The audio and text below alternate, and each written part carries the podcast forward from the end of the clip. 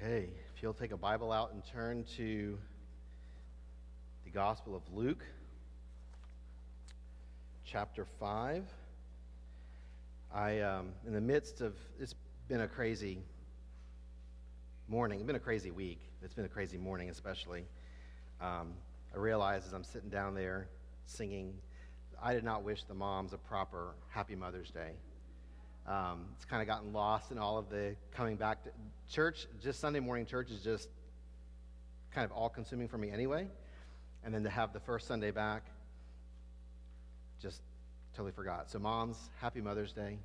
God bless you. Hope you guys are blessed today. Your families do something special for you and that you will enjoy time with your mother. Moms, you'll enjoy time with your family. And um, so also in the midst of that, too, I want to just give a shout-out to my son. It's his thirteenth birthday today. He's a teenager today. So happy birthday, Elijah. I should have wished him happy birthday. It's the first time I've seen him this morning, so happy birthday.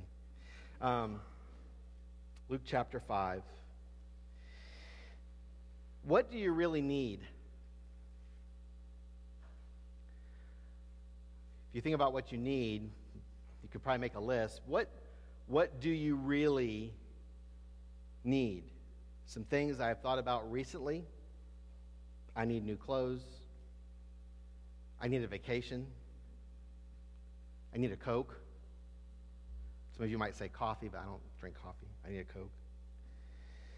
But the vast majority of these needs, I could go through the list, right? You can make your own list. The vast majority of these needs really expose nothing more than they desire to satisfy our first world problems.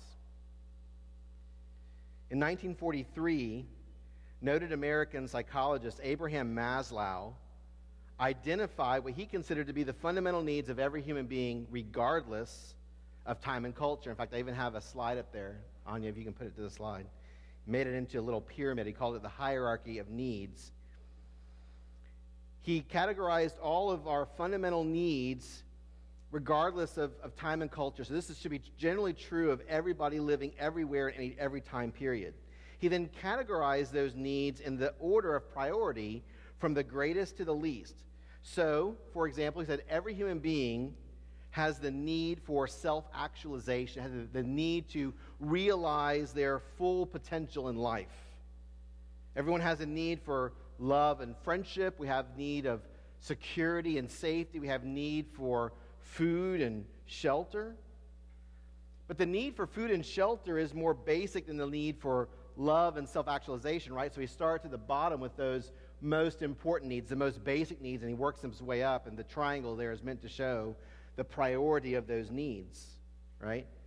We need self-actualization. We need to have a job to do. We need to feel that we're realizing our potential in this world.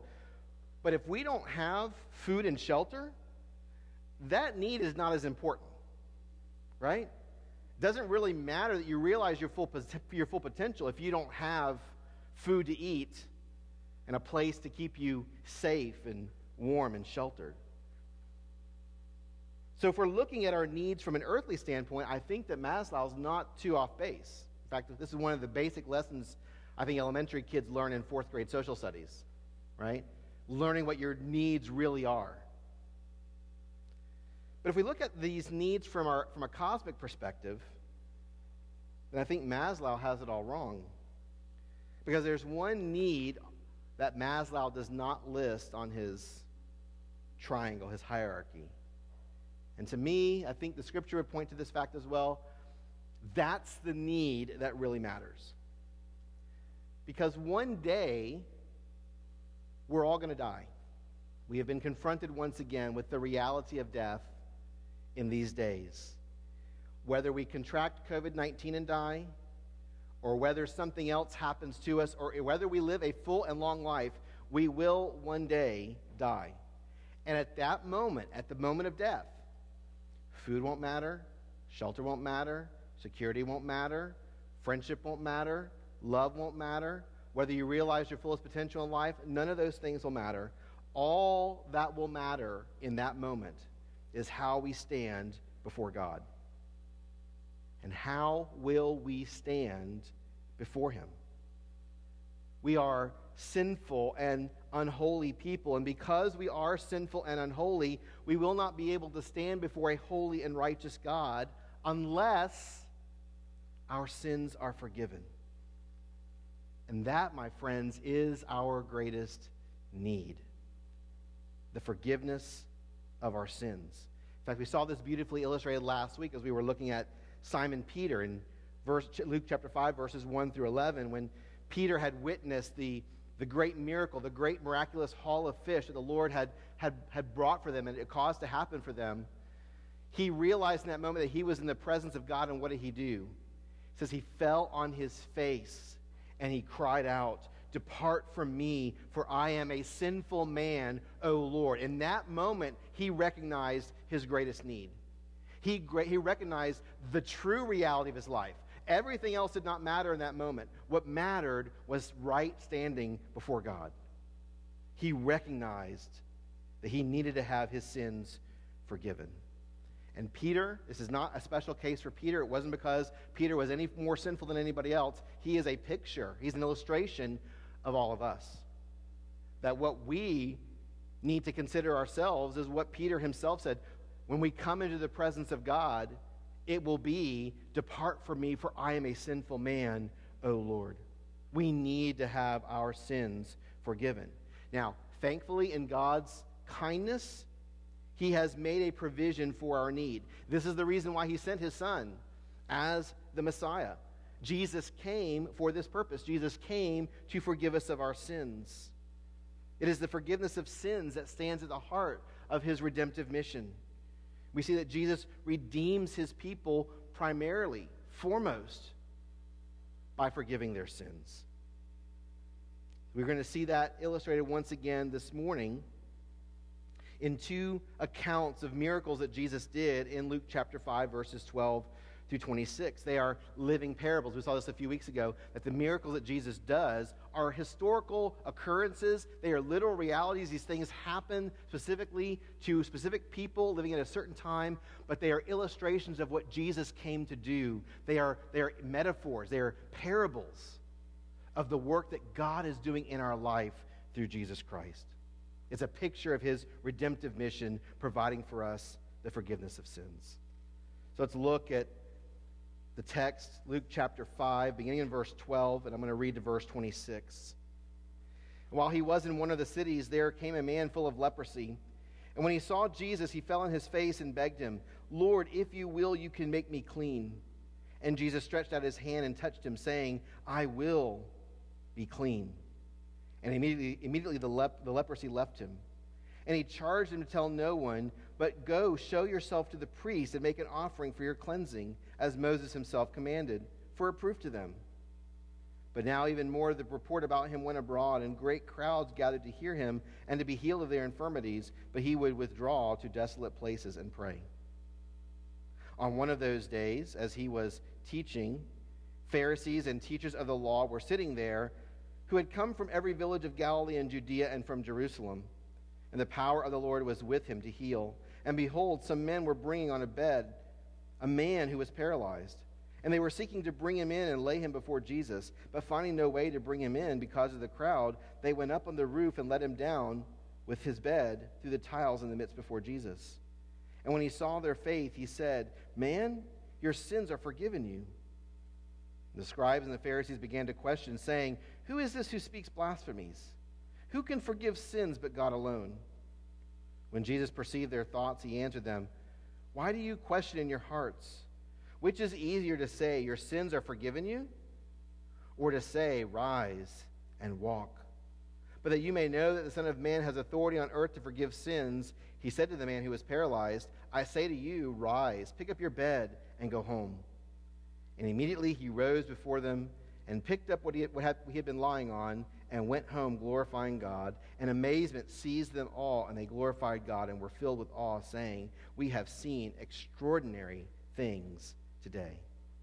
We're just going to take a brief look at these two stories and consider again this idea of the forgiveness of sins. And we'll consider first the story here of Jesus cleansing the leper. We see that Jesus is ministering throughout the region of Galilee. And as he is ministering, this is again, the, the reports about Jesus are spreading. People are coming to him. They're flocking to him, looking for healing. He is approached by this man who has leprosy. Now, leprosy is a, is a general name given to a number of diseases affecting the skin. It can include things like boils and burns and itches and rashes and bumps, ulcers, things like psoriasis, lupus, ringworm, and even scalp conditions. So this man has a disease, right? He is, he is not well. He is not whole. He is unhealthy. He is diseased. And from an Old Testament perspective, this leper is certainly sick, he's diseased, but he is more than that, right? In fact, he comes to Jesus and he says, Lord, I, I want to be clean. Make me clean. This man was unclean. So the Old Testament uses these categories, uses two categories, clean and unclean, as a way of indicating that something is appropriate or inappropriate.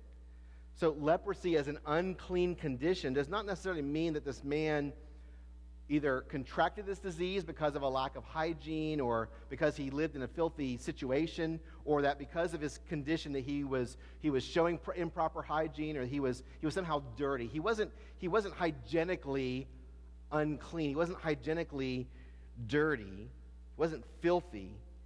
The idea of cleanness and uncleanness in the Old Testament is really just a way of saying that something is acceptable or unacceptable, particularly with regards to worship. To be unclean means that someone would be ritually unacceptable. They could not attend the tabernacle or the temple, for instance. And if they couldn't go to the tabernacle or the temple, they could not worship God. They were cut off from God. They were hindered from worshiping God. They did not meet the appropriate or the acceptable standards for worship, and God had laid those out in his Old Testament law. He specified what was necessary for someone to come to the tabernacle or temple to worship him. Someone who met those criteria was considered clean. It wasn't they were clean because they took a bath the night before or the morning of. They had met all of the conditions. Those who did not meet the conditions were considered to be unclean. So the leper, because of his leprosy, leprosy is a condition the Old Testament specifies is unclean. Because the leper did not meet the conditions of cleanliness, he was considered unclean because of his leprosy. It means that he could not go to the tabernacle. He couldn't go to the temple in this case. He could not worship God. He was ritually unacceptable. He was cut off from God, and he was cut off from the people who lived in covenant community with him. To make matters worse for the leper, he had to live in isolation from the rest of the people of God. If you want to read more about the laws of leprosy, go to Leviticus thirteen and fourteen. This is what it says in Leviticus thirteen, forty-five and forty-six. The leprous person who has the disease shall wear torn clothes and let the hair of his head hang loose, and he shall cover his upper lip and cry out, unclean, unclean. He shall remain unclean as long as he has the disease. He is unclean. He shall live alone. His dwelling shall be outside the camp. We can probably relate to this guy now, maybe today, than we could have several months ago, huh?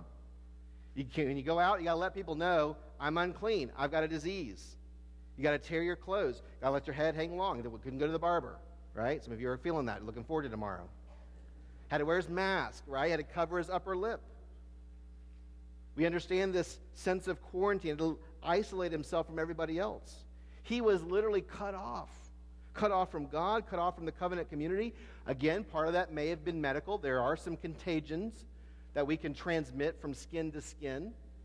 If we have a skin condition, it might be infectious. That part, so part of it may have been medical to, to prevent the spread of disease, to quarantine oneself. But the greater part of it is theological. An unclean person must not come into contact with a clean person, because what would happen? The unclean person, by contact with a clean person, would make the clean person unclean. And then now he is cut off. He can't go to the tabernacle. He can't go to the temple. He can no longer worship God. He has to quarantine himself. He is cut off from the covenant community. So God established these categories for his people to identify very clearly, this is acceptable and this is not acceptable. Now, again, you go through some of those laws and you read the Old Testament and say, well, that's kind of odd. Why would this be considered clean and this be considered unclean? The point is not about whether those things that are unclean are being sinful, but that was the picture, right? This is a, the categories of clean and unclean show, it illustrates for us what it means to be clean before the Lord and unclean before the Lord, what it means to be holy and what it means to be defiled. Clean and unclean point to, they illustrate spiritual cleanness and uncleanness. They point to holiness and defilement. Just as someone who is ritually unclean cannot approach God in worship, someone who is spiritually unclean, someone who is holy, who is defiled, who is sinful, can also, can, they cannot approach God in worship. We are cut off from God by our sin. And so the leper here, the, the ritually unclean leper, illustrated the reality of spiritually unclean sinners unable to worship God and cut off from the true fellowship with others because of their sin. That's what sin does. Sin breaks that relationship with God. It cuts us off from God because God is holy and we are unholy. So as this leper approaches Jesus, he not only is suffering the psychological effects of his leper's condition, he's suffering from isolation, he's suffering from, from the quarantine, he's suffering from loneliness, he's suffering from ostracism, people that are making fun of him or ridiculing him or keeping their distance from him. He maybe is suffering depression. All of those psychological effects are weighing on him, no doubt, but he's also feeling the spiritual effects. He cannot worship. I know the last few weeks, what, eight weeks, seven weeks now? When you could not come to this building to worship with God's people, we tried to transmit that through a camera, through the internet. It was the best we could do, but that wasn't it. You may, and some people told me they felt cut off. They felt isolated. They suffered a kind of depression, in part because they could not worship God as God calls us to do, as God commands us to do, as it is, as it is right and it is good for the people of God to do. And so maybe we're feeling his burden a little bit more personally, and we can experience and understand and appreciate more what this leper is, is experiencing. But his leprosy was an outward manifestation of an inward reality, right? The leprosy shows outside what he is and what we truly are on the inside. We are spiritual lepers. We are spiritually unclean people. In our natural condition, we are cut off from God. We are unacceptable to him because of our sin. Well, the leper is, by his uncleanness, by his leprosy, by all of the effects that, that brings, he is well motivated to come and approach Jesus. We know that from what Luke chapter four, verses forty and forty-one, that as Jesus is doing all of these great miracles, he's casting out demons, he's healing the sick, the word is spreading throughout the region. And this man sees Jesus as his source of hope. He sees Jesus as his only hope. And so, like many others, he comes and he approaches Jesus for help. He approaches Jesus for healing. But consider the bold, this is a bold move by the leper, right? Out of his desperation, he breaks quarantine. He breaks isolation. He comes into a public gathering when he is supposed to be keeping a social distance. And he reaches out to Jesus. He seeks Jesus. He wants to be healed by Jesus. And that coming towards Jesus exposes Jesus, exposes all those who are flocking to him, exposes them to the risk of uncleanness. So when he arrives at Jesus, he comes, it says in verse twelve, that he falls on his face and he begs Jesus to heal him. The falling on his face there is a sign of, of utter abasement. It's utter humility. He recognizes that he is unclean. He recognizes that he is unworthy, very much like Peter in the previous passage. He casts himself solely upon the mercy of Jesus. It says he begs Jesus. The word beg there, it means to implore. Means a, it indicates some desperation, right? The Greek word here is a very strong, emotive word, emphasizing the desperation. He begs Jesus, Jesus, please heal me. You've done it for so many other people. Heal me. He does not doubt Jesus' ability, right? What does he say in verse twelve when he, when he comes to Jesus? Lord, if you will, you can make me clean. He doesn't doubt the ability of Jesus. He doesn't doubt the authority of Jesus. He's only unsure about the willingness of Jesus. Is Jesus willing to heal him? Will Jesus do it? He can do it, but is he willing? That's the question. Well, thankfully for the leper and for us, Jesus is indeed willing. Jesus had come for this very purpose. As the Messiah, he came to heal needy people. But he came to heal them thoroughly, not just outwardly, but also inwardly. Jesus came to break the power and curse of sin that binds people from experiencing the true life that God gives. So Jesus demonstrates once again that, that he is the Messiah by breaking this, by breaking sin's curse in the leper's life and restoring him to complete health. Jesus says in verse thirteen, I will be clean. He is willing. He will do it. And immediately the leper is cleansed. In fact, Jesus just speaks a word. The Greek word translated be clean is one word in Greek. I think of the mighty fortress is our God, right? One little word shall fell him. One word Jesus spoke, and this man was instantly healed. Luke says immediately, right away. As soon as he speaks it, he is thoroughly transformed. But notice also that Jesus doesn't just speak the word. He actually touches the man. He reaches out and he touches the man. And Jesus stretched out his hand and touched him, saying, I will be clean. Now, on one level, that just shows the compassion of Jesus, right? Jesus is showing compassion. Many times in his miracles, he touches people to show love and empathy and compassion that he had come to associate with them. He had come to be with these kinds of people. He cares genuinely for them, just like a gentle shepherd cares for his sheep. But at the same time, this man is a leper. And the laws of the Old Testament, the laws of leprosy, leprosy say that when a clean person touches an unclean person, the clean person becomes unclean. But that's not what happens here, does it? In this scenario, the clean person, Jesus, Messiah, touches the unclean. He doesn't become unclean. Instead, he makes the leper to be clean. What a great reversal. The great power and, and sovereignty and authority of Jesus, Messiah, to touch an unclean leper and make him clean. And so we see in this healing once again the, the picture of the Messiah's ministry. Of Jesus' ministry. He came into the world to do this very thing. He came to draw near to sinful people.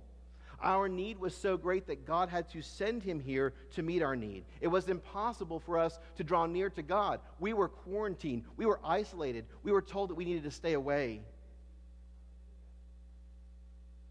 So it's impossible for us to draw near to God, so God drew near to us. Jesus came in flesh, in human flesh. God came in human flesh in the person of Jesus. And he took us by the hand. He reached out. He touched us in our spiritual uncleanness, and he made us clean. Friends, we are all spiritual lepers. We are so thoroughly afflicted by sin. Did you notice that this, in the description of this leper, it says that Luke says he was full of leprosy. It so thoroughly contaminated him. We are thoroughly afflicted with sin, and that sin cuts us off from God so that we could not be true worshipers of God. Instead, we became the vile enemies of God. We were worthy of his judgment. But God sent Jesus into the world to be our Messiah, to cleanse us of our sin so that we might be clean and restored to a relationship with God. This miraculous healing not only demonstrates that Jesus is the Messiah, but it shows us the nature of his ministry. It shows us what he came to do.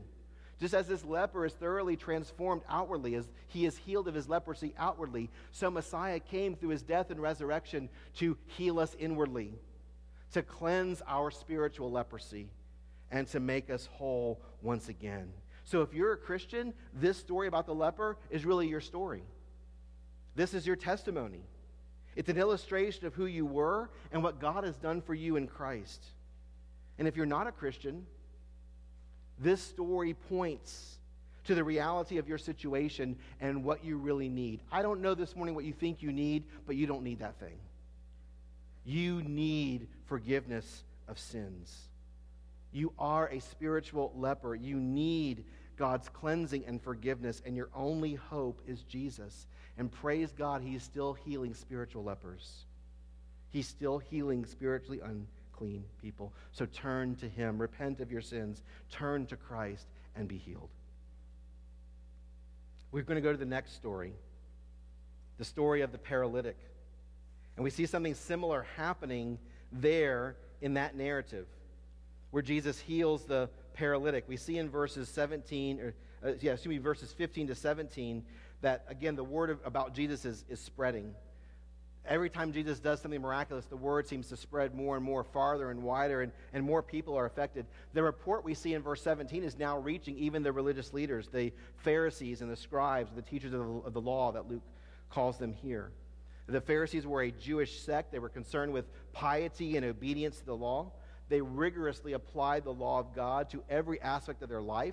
They thought that was the way to please God, and so they took the law, they applied it, and they made level upon level upon level of, of human tradition so that they thought they were obeying the law when really they were creating their own tradition. They saw their, their traditions as just as authoritative as the law itself. The teachers of the law, or the scribes, were experts in the Old Testament law. They were experts in the oral tradition surrounding the law that applied the law to daily life. They were responsible for teaching, interpreting, and regulating the law to every aspect of life. And so as the reports about Jesus reach them, these religious leaders, they become curious. Wouldn't you not? If you heard somebody was doing healings, wouldn't you want to go check it out and see what was going on?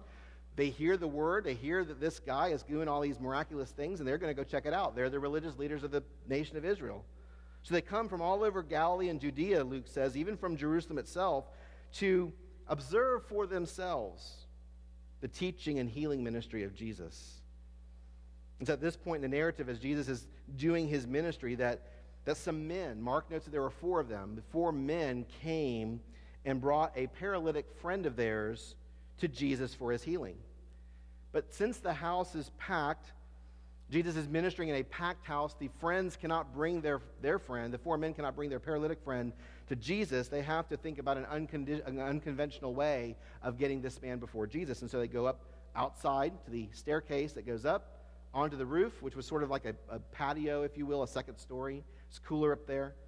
And they begin to remove the, saran, the, the, the, uh, the, the clay roofing. Been, the, Luke uses the word tiles. It was probably just simple clay over a meshwork of, of limbs and thorns and so forth. They begin to remove the clay roofing, and they get the hole big, big enough, so they begin then to lower this, this paralytic friend right in front of Jesus. I would love to have friends like this, right? If I were in this situation, who would go out of their way to this extreme to take me to Jesus and have me be seen by him. And so when when the when the paralytic, I can only just imagine the scene, the paralytic was kind of coming down through the roof, and he's set right before Jesus. Jesus then then speaks to the man, and he says to the man, "Man, your sins are forgiven you." Now, that seems to be a little bit ironic or unexpected. We expect Jesus to say something like, "Be healed," or "Be well, get up and walk." He's going to say that, but he doesn't say it right away. The first thing he talks about, the first thing he says to this man is that your sins are forgiven. Jesus forgave the man's sins before he ultimately healed him. Now, Jesus here has greater perception of the paralytic's need even before the paralytic or the friends did. They came, we assume they come to Jesus for healing, but Jesus sees a greater need than the man's healing. He sees the need for the man's sins to be forgiven. If Jesus had just healed the man in his condition, it would have just made him a more functional sinner, right? If there's no heart change, he now is able to go out and sin in a better way than he did before, they could before.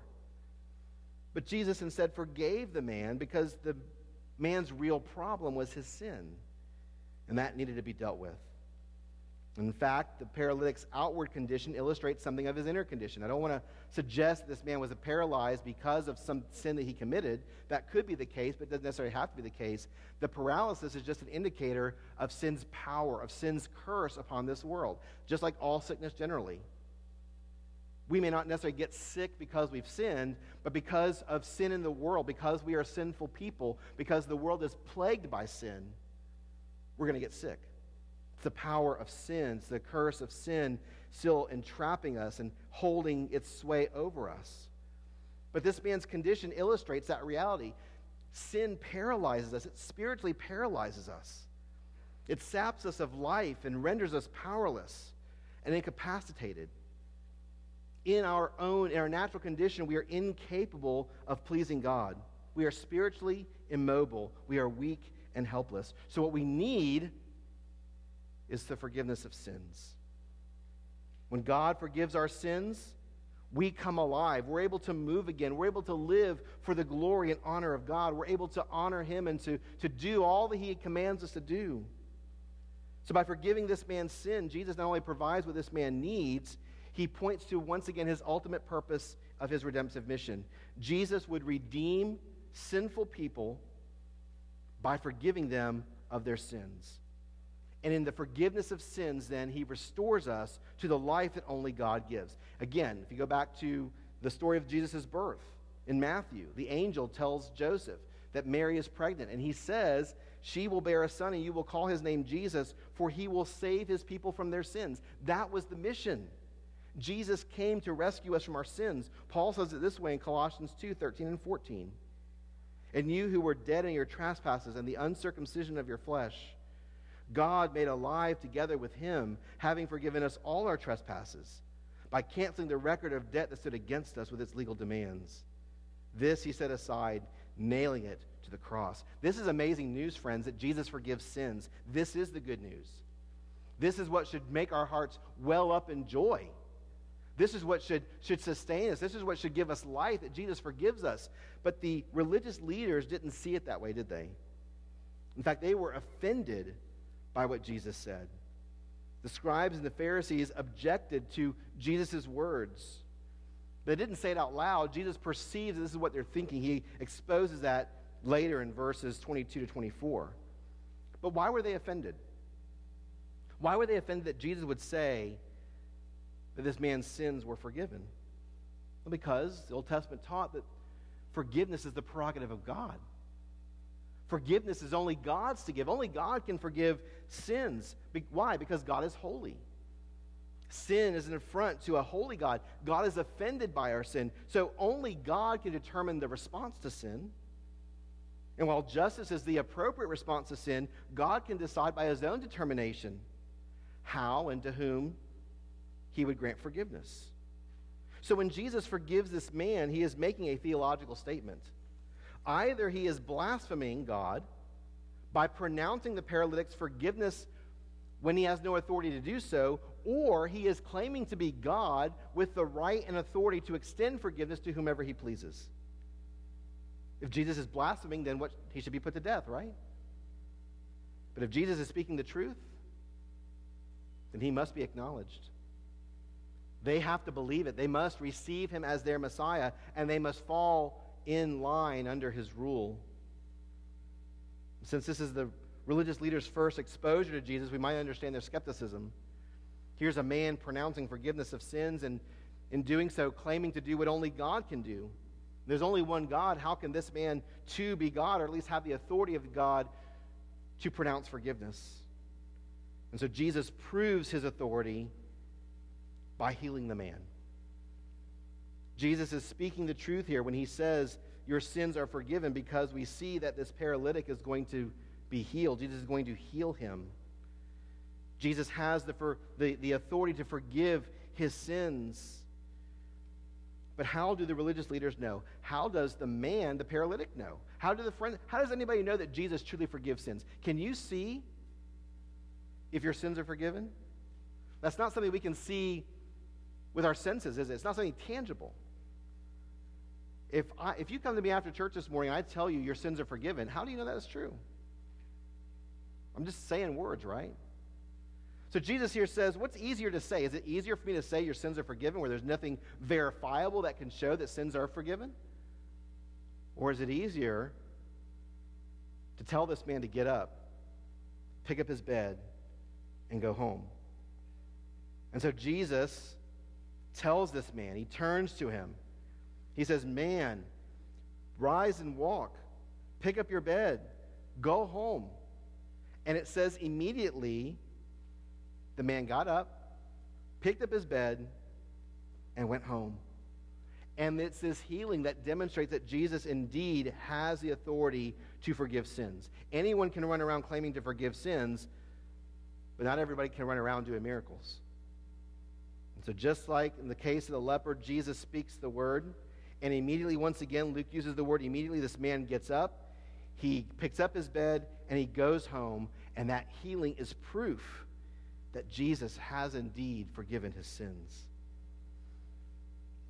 And so now the man's new outward state, his wholeness and his restoration, testified to a new inward reality. It testified to the fact that his sins were forgiven, that he had been made whole and complete, that he had life, life from God that only God could give.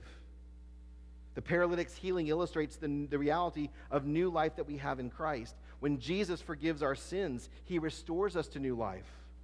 Weakness is exchanged for power. Disability is exchanged for ability. Death is exchanged for life. So for the Christian, the paralytic is an illustration of our new spiritual reality. Jesus came into this world. He died on the cross. He was raised from the dead to forgive us of our sins and to undo our spiritual paralysis. Isn't it interesting that the New Testament oftentimes uses the word walk to describe the Christian life? Right? The Christian life is a walk. Why? Because we were once paralyzed. We couldn't walk. We were confined, we were restricted, but now we have life, and we are able to walk in this new life that Jesus gives to us. We are completely whole and clean. We are spiritually empowered because of the life that Jesus now gives us through the forgiveness of sins.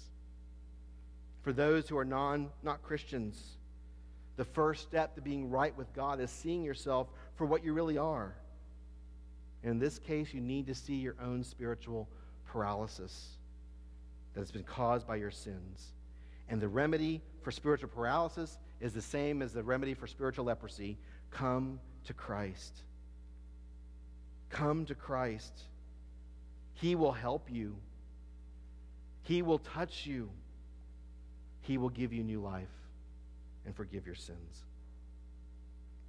It says that they went home, verses twenty-five and twenty-six, glorifying God. The man went home glorifying God. This man was now able to do what God had created him to do, had redeemed him to do.